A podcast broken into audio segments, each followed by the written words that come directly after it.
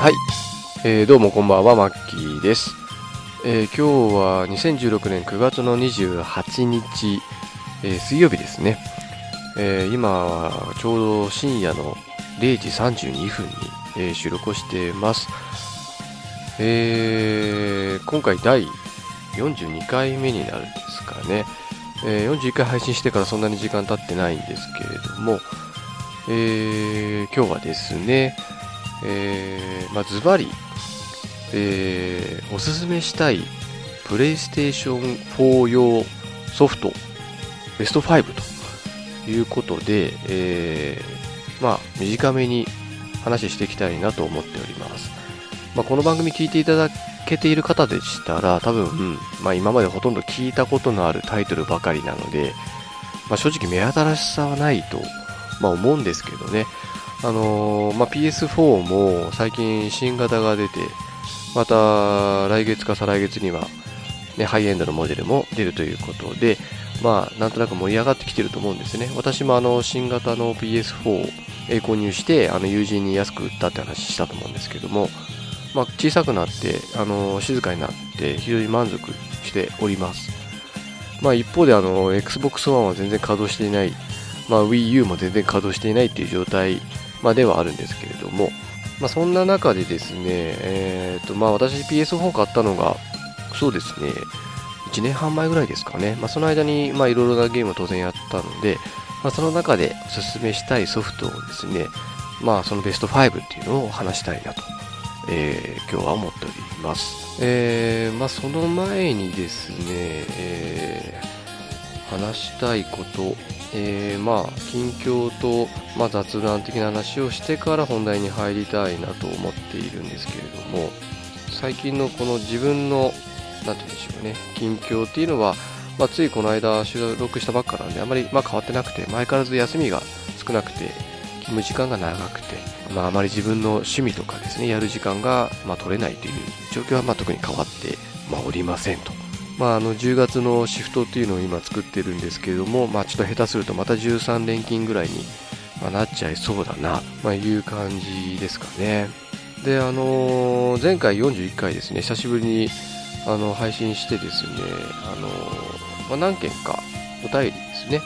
ま、お便りというか、あのハッシュタグをつけて、ま、つぶやいていただけてたみたいなので、ちょっとそのお便りというかですね、そのメッセージだけちょっと2件ほど紹介したいなと、えー思っております。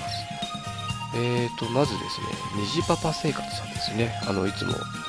あのメッセージいただいているんですけども、えー第第41回拝聴。今回も楽しく聞かせてもらいました。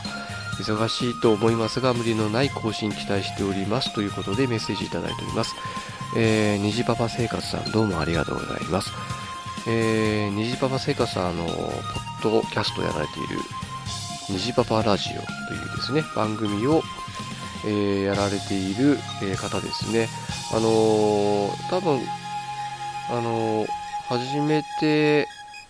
そんなに経ってないと思うんですけどね。今年の5月頃からあのポッドキャストご自身のですねポッドキャストをやられていてあの着実にあの配信の方を進めてもうすっかり私あの回数抜かされちゃってるんですけどもあのおすすめのラジオですので皆さんもし聞いてない方がいらっしゃったらですねぜひ、えー聞いてみたいかと思いますでもう一件いただいてまして、えーえーあの補助席の3人という名前の、まあ、私あのツイッターのでフォローさせてもらってるんですけども、えー久々のアップ嬉しいっす、えーホラーとかゾンビとか洋芸かっこ特にオープンワールドかっこ閉じとかを、えー扱うポッドキャストって意外と少ないので重宝していますということでメッセージいただいております、えーあの補助席の3人さんですかね、えどうもありがとうございます。あのこのメッセージいただいてですね、あ確かにそうだなってちょっと、あの思いました。私はあの自分が好きなだけにですね、そういうホラー、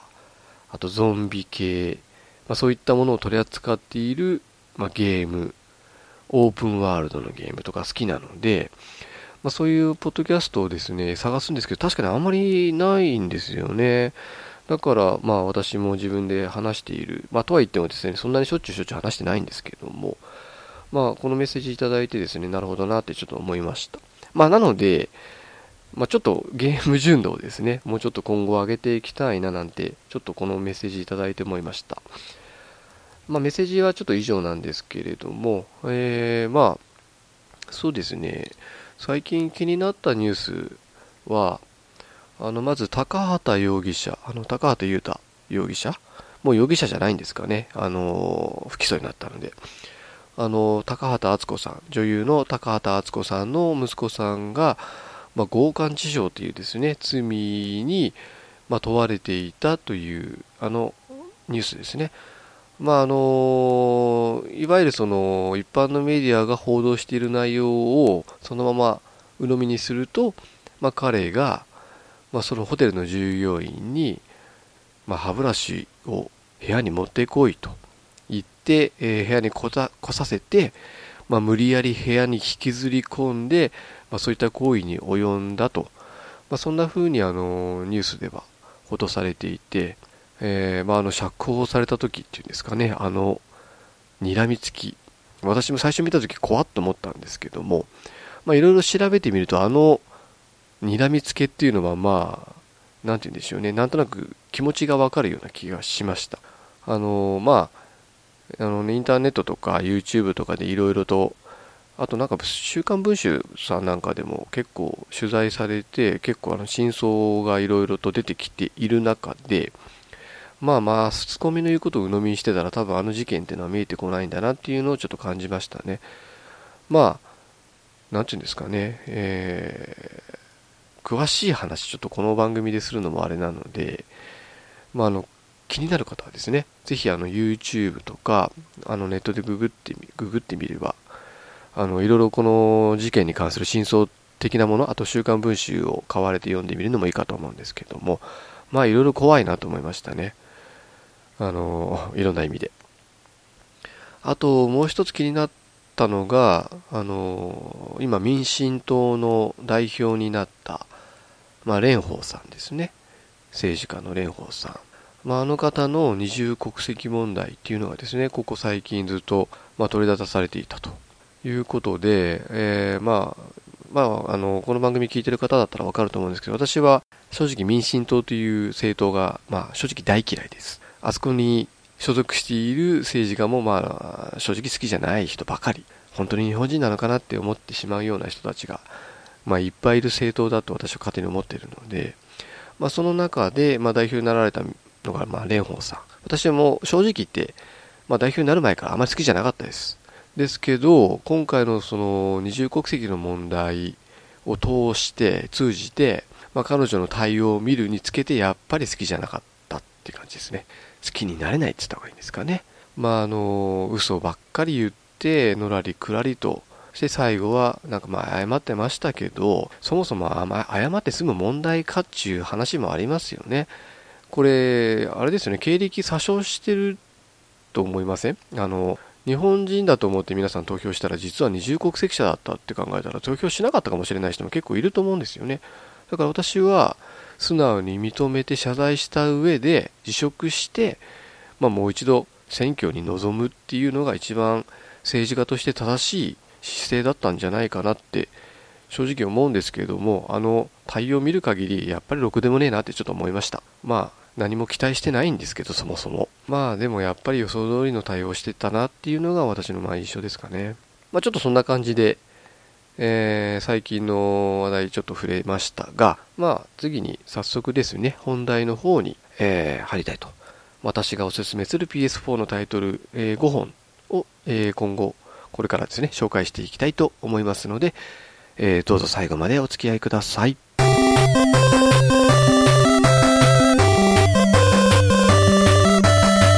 はい。では改めてですね、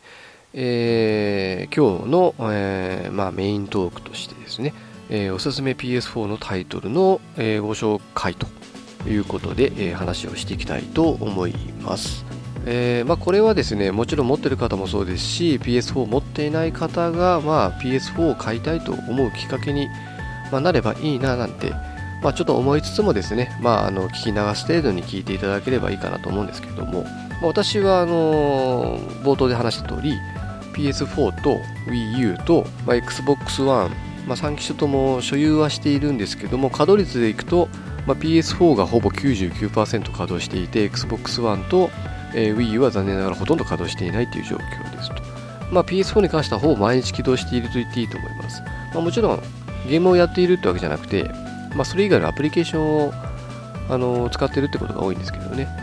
えーと、例えば Amazon TV ですね。あれあの Fire Stick TV でしたっけ、えー、ちょっと名前が正確に思い出せないんですけど、えー、まあ、いわゆるその Amazon ビデオを見るための、えー、まあ、機械ですね。それを、まあ、今だと4 5千円ぐらいで売ってるんですけども。で私もあの2つ持ってるんですけどねこれ、まあ、それがなくてもですね PS4 あると見れるんですよ。で私も Amazon 会員でプライム会員なので、まあ、当然あのただでいろいろ見れてたので、まあ、それを見たりとかあと YouTube 見たりとかを、えー、していますし一番そのゲームがいっぱいインストールされているのも、まあ、PlayStation 4ですと、まあ、そういうことで、えー、ほとんど PS4 を毎日稼働してはいるんですね。で、まあ、ちょっと、あのー、改めて PlayStation 4というそのゲームの、まあ、マシンコンシューマーの機械をですね、えー、まあ、考えてみたときに、えー、どんなゲームやってたかなとかですねいろいろちょっと考えてみたんですね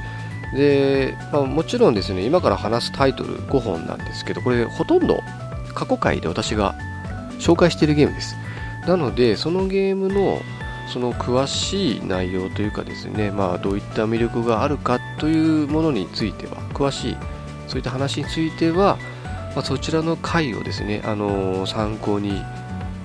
していただきたいなと。この話、この回を聞いて気になったら、その過去回を、まあ、改めて聞いていただければいいのかなと。まあ、そんな風に思っております。なので、まあ、今回に関しては一本一本のその詳しい内容の紹介とかですね、ま、それほどするつもりはありません。ま、長くそもそも話すつもりもないので、ま、ついつい私、長く話しすぎてしまうので、まあ、今回は、ま、サクッといきたいなと、まあ、そんな風に思っております。で、えー、早速ですね、えー、その5本ですね。ゲームの5本を、まあ、一応その5位から1位まで順番に、えー、さっと紹介していきたいなと思っております。あの特にねその BGM とかつけたりしないので淡々といく感じではあるんですけど、えー、まず第5位ですね。えー、第5位はですね、えー、フォールアウト4です。でですね、あのー、本当だったらですね、もっと上位にこれ言ってもいいほどのあのポテンシャルを持ったソフトだと思ってはいるんですけども、まあ、なぜ5位にしたかというとですね、えー、前作のフォールアウト3に比べるとそれほどドハマりしなかったっていうのが一番の理由です。これあの PS4 でプレイステーション3じゃねえや PS4 でフォローアウト3のリマスター版がもし出ていたらもっと上位にいたかもしれません、まあ、とはいえですねじゃあフォールアウト4の出来が非常に悪かったのかというとそういうわけではないと思うんですね。あくまでも私がまあその前作であまりにもハマりすぎていたおかげで4を改めてやった時にですねそれほど感動とかですねなかったんですよ。まあ面白いんですけどね。ただあの初めてやった時のあの衝撃そのオープンワールドっていうその広いフィールドの中を、まあ、自分の好きなようにストーリー全く無視してですね歩き回って、まあ、何かしらを見つけてでクエストを受注して好き勝手に冒険するっていうあの楽しみ楽しさを初めて味わったのはあくまでもそのフォールアウト3だったということで、まあ、その続編まあそんなに前作ほどちょっとハマれなかったなっていうので、まあ、5位にしてます。とはいえですね、非常に面白いゲームなのは間違いないですね。あのー、なんていうんでしょう、あの荒廃した近未来、その核戦争が起きた、まあ、後のその荒廃したアメリカで、あのー、繰り広げられる物語なんですけどね、ちょっとあのー、昔の古きアメリカを思い出させるようなイラストとかですね描写が出てくるっていうのもまたちょっと好き嫌いが分かれるところなのかもしれませんけど、まあ、あの一見あのありがちな TPS のように見えて実はそのロールプレイング要素を非常にうまく取り入れたゲームであると私は思っていてですね、まあ、単純な TPS だったらこんなにはまらなくてあ、そのロールプレイングの要素まあ、そのロールプレイングというその役を演じるっていうのもそうですし、まあ、キャラクターを成長させる、えー、いろんなスキルを身につける、えー、強い武器を手に入れるっていう、まあ、そういう楽しみが非常に深くてですね、まあ、私はもう本当にフォールアウト3の時は本当にドハマりしたんですよ。もう本当にあのフィールドを歩いて探索するだけで楽しいっていう経験を初めてしたゲームでした。まあ、あの詳しい内容については、えー、この番組の第11回の時にですね、フォールアウト3というゲームの魅力について私がグダグダと、まあ、長々と語ってますので、まあ、詳しくはそちらをぜひ聞いてみてください。気になる方は。まあ、あのゲームシステムとかそんなに変わってないので、フォールアウト4については。まあ、なので、ちょっとそちらを参考にしていただければと思います。えー、続いてですね、第4位ですね。えー、第4位は、えー、ダイイングライトです。えー、これもですね私の番組の、えー、この第24回にですね話しています。ただちょっとですねこの時はですね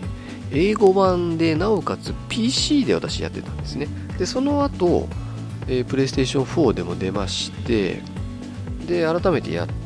たんですね。で今年の5月か6月かぐらいに、えー、ダイイングライトザ・フォローイングというまあ、いわゆるその追加のダウンロードコンテンツが、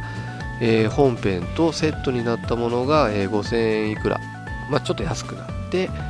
まあ、販売されていて私はそれを、えー、まあ、ダウンロード版ですけどね購入して、えーちょこちょことプレイしております、まこのゲームもですね詳しい、あの内容は第24回聞いていただければと思うんですけども、まそのいわゆるゾンビが徘徊する世界で乗り物をこう乗り回してですねどうこうというよりも、まあ、自分のこの肉体を使って、えー、その高いところによじ登ったりとか走ったりしながら目的を、まあ、いろんなクエストがあるのでそれをま達成していくっていうのがこのゲームなんですけどそのパルクールですね。そのいわゆるパルクールアクションを取り込んだ、えー、ゾンビゲームっていう、まあ、位置づけっていうのは多分他になかったんだろうなまあ、ストーリー自体もですね割としっかりは作られております。ただまあなんていうんですねその驚きの展開とかは特にないんですけどね。ただこのゲームもですねフォローアウト3とか4と一緒で、まあ、メインストーリーを楽しむというよりはこの用意されたこのオープンワールドの中で好き勝手に遊ぶのが多分楽しい遊び方なんだろうなって思うんですけれども、まあ、このゲームもそのいわゆるゾンビがもう本当にわらわらといる中で、えー、そのパルクールアクションを使いながらゾンビを倒したりそのフリーランをして経験値を貯めて、えー、まあ、基礎的な能力を上げていったり新しいスキルを身につけていったり、まあ、しながら、まあ、本編およびサブクエストをいろいろこなしてレベルを上げて、えー、楽しむゲームですと。で敵はゾンビだけじゃなくてあの人間もいます。対立している組織の兵士ですね。まあ、と戦ったり、まあ、ゾンビと戦ったりそのゾンビの中でも、まあ、特殊な能力を持った強いゾンビがいるので、まあ、そいつと戦ったりとかですね、まあ、そういった遊び方をするゲームですと。あの非常によくできたゲームだと思うんですよね。改めて見てみても。まあ、なので、えー、第4位にですねこのダイイングライトというのを挙げました、まあ、今だいぶ安くなってる。とはいえそんなに値崩れしてないので多分4000台ぐらいだと思うんですけどね、あのー、ぜひあの密見というかですね未プレイの方はですね、えー、まあ、ゾンビゲームなので、まあ、ちょっと好き嫌い分かれるかもしれないんですけどもそんなにこう日本版は厳しい描写グロい描写描写というのはないと思うのでまあ、そこそこ楽しめるんじゃないかと思います。私としてはもっと全然グロくてもいいかなって思ったりするんですけどね。まあ、それがダイングライトですね。第4位。ダイイングライト。詳しくは第24回を、まあ、ちょっと改めて聞いてみていただけたらと思います。はい。で、第3位ですね。えー、第3位は、えー、バイオハザード4です。えー、これですね、えー、最近、多分9月に、えーまあ、いわゆるリマスターされたバージョンが、えー、ダウンロード専用で配信をされてますと。で、2800円ですね。で、えー、4から5、6までが全部2800円で売ってると。で、追加のダウンロードコンテンツなんかも全部収められているので、非常にお買い得だと思います。で、このゲーム自体はですね、もう10年以上前のゲームなんですよ。バイオハザード4っていうのは。だから、あのー、その、まあ、TPS なんですけど、ちょっと、その操作感とかが若干ちょっと古臭く感じるとは思うんですけど、やっぱり今見てもですね、そのゲーム全体のボリューム、その特定の敵キャラクターの魅力とかがですね、やっぱり今見ても色あせないというかですね、今やってもその非常に面白いゲームだと思うんですよね。あのバイオハザードシリーズって私もちろんあの大好きなシリーズで初代のプレイステーションを、えー、購入するきっかけになったのもこのバイオハザードなんですね。あれを見てうわこれやばいなと思ってですね本体と一緒に、えー、買って、まあ、やってみたらですね。実際に今までにない非常に面白いゲームだったと。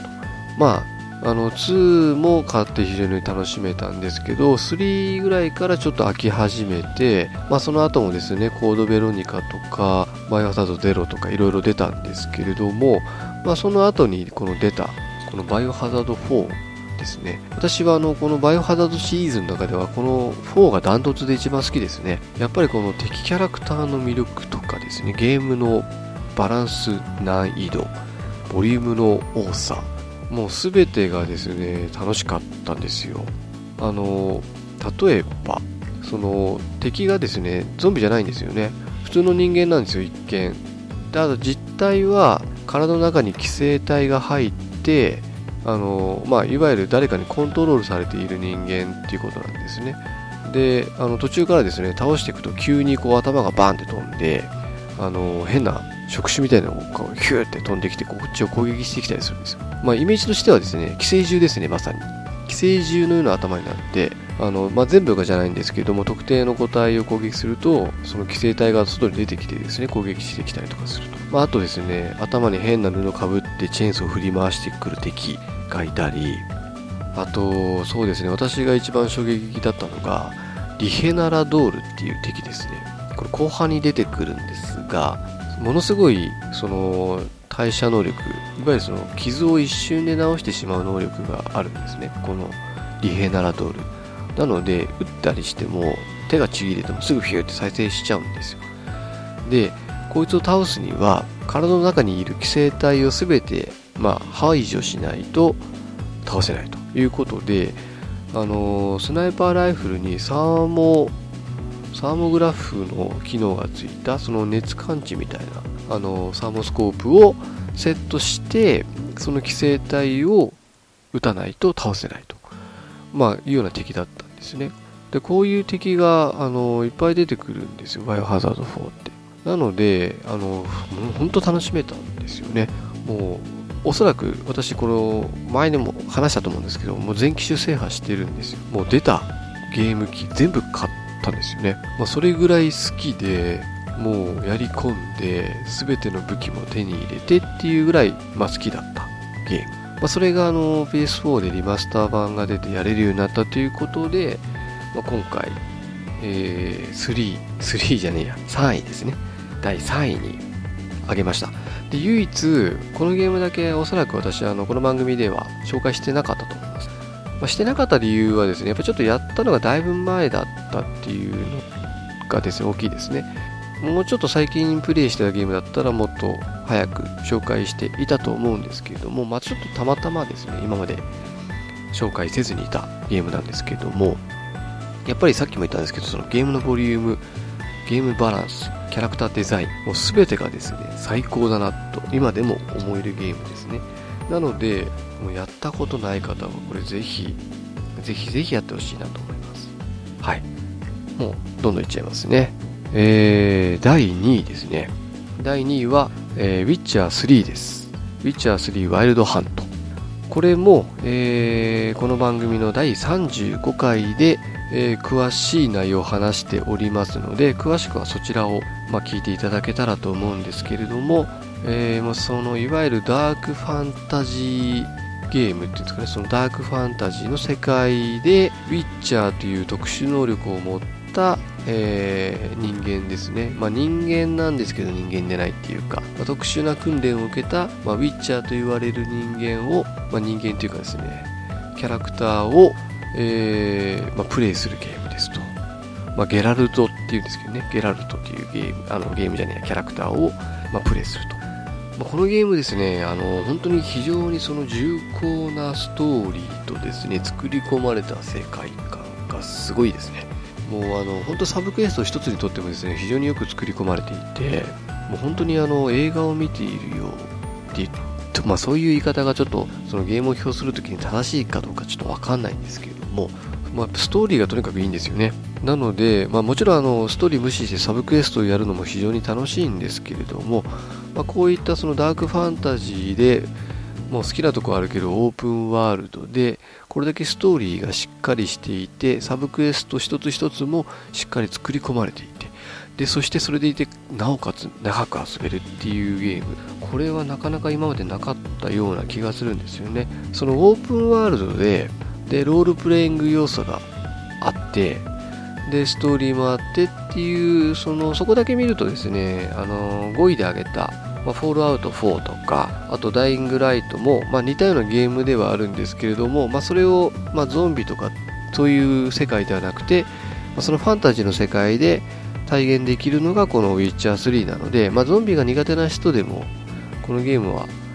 楽しめるんじゃないかと思うんですよね。まあ、そのちょっとそのゲームバランス的に、あのまあ、これ確か難易度選びたいような気がするんですけど、割とあの無茶するとすぐ死んじゃうゲームではあるんですね。なので、まあ、その辺ちょっと難易度的なところはですね、あのあると思うんですけど、難しい問題があるかもしれないですけど、あの割とアクションは難しいので、まあ、でもですね、あのそのキャラクターそれぞれの魅力もすごいですし、キャラが立ってるっていうんですかね。で、それを、まあ、なんていうんですかね、繰り広げられる、そのキャラクターを元に繰り広げられるストーリーというのも、まあ、非常に重厚で深いものがあって、まあ、これはですね、あの、ぜひ、やっていただきたいなと思うんですけれども、まあ、非常に時間のかかるゲームだと思いますのでやっぱりこうしっかり時間が取れる方じゃないとちょっともしかすると長くプレイするのが難しくなってくるのかもしれませんね。まあ、それが Witcher 3ですと。まあ、これが第2位ですね。はい。で、えー、まあ、記念すべきっていうわけでもないんですけれども、第1位ですね。えー、第1位はですね、ザ・ラストオブアースです。で、これはですね、もともと PS3 で、えー、出ていて、えー、去年の夏だったっけな、一昨年の夏だったっけ、に、まあ、リマスターされた PS4 用にリマスターされたバージョンが、えー、販売されてます。で、定価安いんですよね。えー、多分5000円台ぐらいで買えます。で、さらに今、セールしててですね、ダウンロード版だと確か2000円台ぐらいで半額で買えます。ので、これ聞いてですね、買おうと思った方は今すぐですね、ダウンロードした方がいいと思いますよ。2000いくらだったら本当安いと思いますよ。で、このゲームをですね、あのー、この番組の第1回で、このゲームについて話してます。記念すべき第1回っていうんですかね。まあ、それだけ私、本当に思い出があってですね、正直言って、ダントツの1位です。2位以下に大きく差をつけての1位だと思ってください。それぐらいこのゲームが大好きなんですね。で、確か映画化も予定されていて、で、あのー、続編、このゲームの続編らしきものも、まあ、あるという噂があります。同じメーカーの Naughty Dog がですね、今年出したあの Uncharted ですね、4のなんか最後の方でなんかこの Last of Us の2らしきポスターがゲーム上に出てきたっていうことでちょっと話題になってたりしたんですけどね。ラストオブアース、まあ、これもですねまあくくってしまうとゾンビゲームですねまあ実際ゾンビじゃないんですけどまあ感染者まああのー、感染なんて言うんでしょうね、あの特殊なものに感染してしまう人たちが、まあ、現れて、まあ、そのアメリカが、まあ、そのせいで非常に荒廃してしまった後の話ですね、まあ、その話で、えーまあ、主人公のジョエルという中年の男性が、まあ、とあるきっかけで、えー、14歳か15歳ぐらいの、まあ、エリーという少女と出会うことによって、まあ、その運命的な出会いをしたことによって、まあ、ストーリーが進んでいくっていう、えー、話でですね。そのゾンビゲームというくくりではあるんですけれども非常にストーリー重視のゲームだと思っていただけたらなと思います。なのでそのバイオハザードなんかとは一線を画すゲームですよね。まあ、言っちゃあれですけど、バイオハザードってストーリーなんか本当に合ってないようなもんなので、まあ、それに比べると非常にストーリーに重きを置いている。そのキャラクターっていうんですかね、そのジョエルと、まあ、エリーというこの2人のキャラクターに非常に焦点を当ててストーリーを進めていく、まあ、ゲームですと。まあ、もちろんですね、そのゾンビがいっぱい出てくる。で、そのゾンビと戦わなくちゃいけない。でバイオハザードのようにその弾薬とかいろんなものを、まあ、拾い集めながらその場面場面に出てくる感染者と、まあ、どう戦いどう逃げて、まあ、どうくぐり抜けるかといったような感じでどんどん場面が進んでいって、ま、ストーリーが進んでいくっていうゲームなんですね。ま、もちろんあの詳しい内容は第1回を聞いていただけたらあの分かると思うんですけれども、ま、非常にボリュームもあります多分投資でやっても78時間ぐらいはかかっちゃうんじゃないですかね。最初からダーッとやっていっても。で普通にプレイすると多分その倍ぐらいかかると思います。15時間ぐらいかかるんじゃないですかね。最終普通にプレイしたら。で難易度も選べますし難易度によってかなりこのゲームの何て言うんですかね。そのプレイした感想っていうのも変わってくると思います。まあこれもちょっともしかすると本編で話したかもしれないんですけど、あまり優しいモードでやるとですね、そのサバイバル感がすごく失われてしまうゲームだと思いました。なので、まあ、ノーマルで始めるか、まあ、ちょっと腕に自信があるなら一つ上のあの難易度で始めるぐらいがちょうどいい、まあ、このゲームのサバイバル感を一番体感できるにはちょうどいいんじゃないかなって正直、ま、思ってるんですけれども、ま、とにかくですねこのラストオブアースが私がもうとにかく一押しするゲームですね。そのプレイステーション4の中で。しかもあの先ほど紹介したそのゲームですね。ウィッチャー3、えー、ダイイングライトフォールアウト4ちょっとバイオハザードの方はちょっとわかんないんですけど確か PC 版でも出てるのでこの2位から5位のゲームっていうのはほとんどですね。他の機種でもできるんですね。さっきちょっと言ったんですけれどもおそらく PC 版も出てるし Xbox 版も出てます。でその中で唯一プレイステーション4でしかプレイできないのがこのラストオブアスなんですね。なので余計におすすめしたいですね。プレイステーション4を持っていないとできないゲーム。まあもちろんプレイステーション3でもできるんですけどもプレイステーション4で、えー、しかできないということで、ぜひやってほしいゲームがこのザ・ラストバースなんですね。で、これ追加のあのダウンロードコンテンツも出てます。で、今おそらく買うと両方ついてきますので、さらに楽しめるんですね。で、この追加版は、あのジョエルと出会う前のエリーの話なんですね。エリーが、まあ、そのジョエルと出会う前にどんな体験をしてたのかというようなのがわかる、垣間見えるダウンロードコンテンツ。まあ、なんていうんですかね、本編を、まあ、補填するようなサイドストーリーっていうんですかね。まあ、本当にあの、このゲーム好きでですね、もう語り出すと私結構キリがないんですけど、キリがないし、そもそも第1回で話してるんですけど、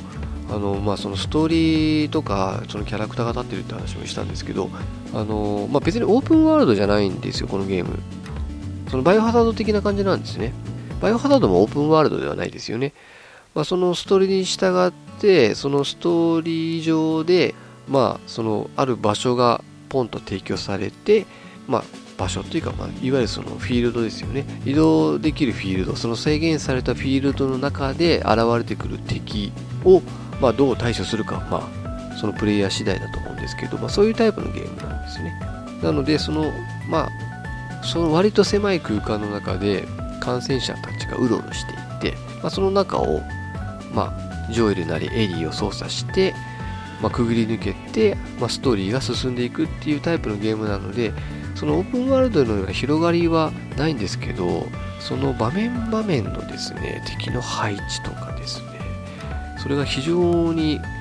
何て言うんでしょうね。絶妙なんですよね。だから何回でもやりたくなっちゃうんです。まあ、なんか無茶してやってみたりとか。なんかいろんなこうプレイの仕方っていうのがあるので私本当好きで何回も何回もプレイしちゃったんですよ。まあもちろんその全部の難易度解いたって話を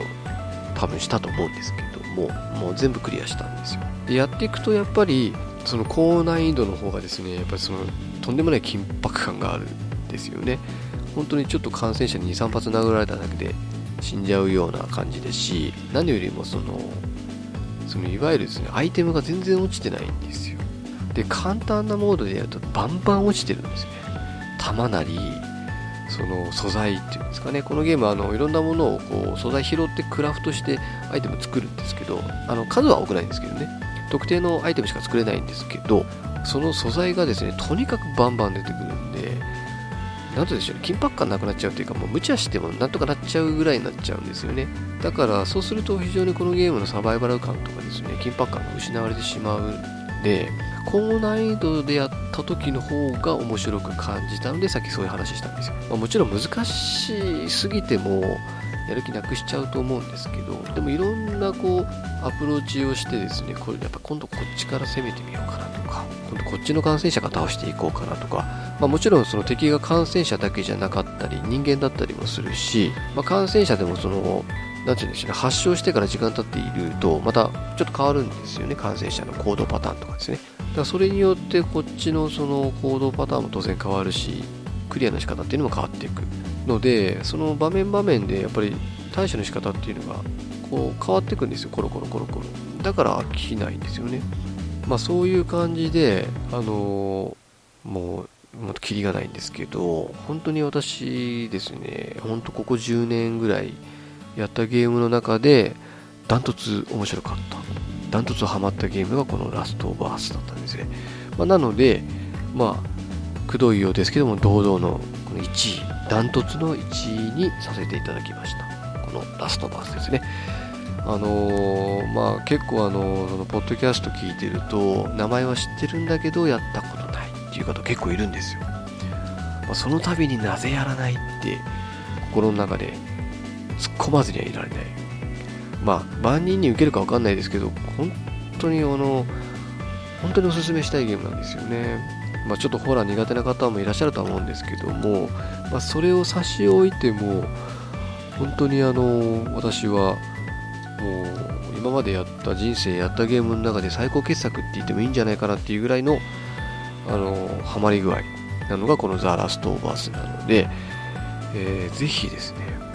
本当にあの PS4 買うきっかけにしてもいいぐらいのゲームだと思いますよ、本当に。なので、えー、もしですね、このゲーム知ってるけど、なんか評判がいいって言ってるけど、面白いのかななんて思ってる方がいたらですね、ぜひプレイしてほしいし、どんなゲームなのか知りたかったらですね、あのいくらでも配信動画がアップされてます。私も最初、その動画を見てから買ったんですよ。どんなゲームなのか全然わかんなくって。でなんかプレイ動画見たら面白そうだなと思って面白そうだと思って買ったんですよだからまあちょっと動画を見てみるっていうのも手かもしれないですねあんまり見ちゃうと、ね、ネタバレになっちゃうからちょっと序盤だけ見てみるとか、まあ、そうするとこのゲームの持ってる雰囲気とかですね、まあ、どんな操作をするのかとかわかると思いますので、えー、非常に参考になるんじゃないかと思います、まあ、ということでえー、今日のフリートークですね、えー、おすすめの PS4 タイトル5本を、え、紹介させていただきました。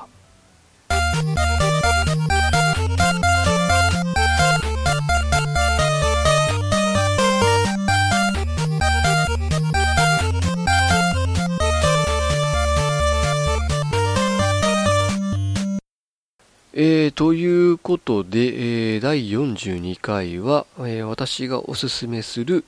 PS4 タイトル5本を、え紹介させていただきました。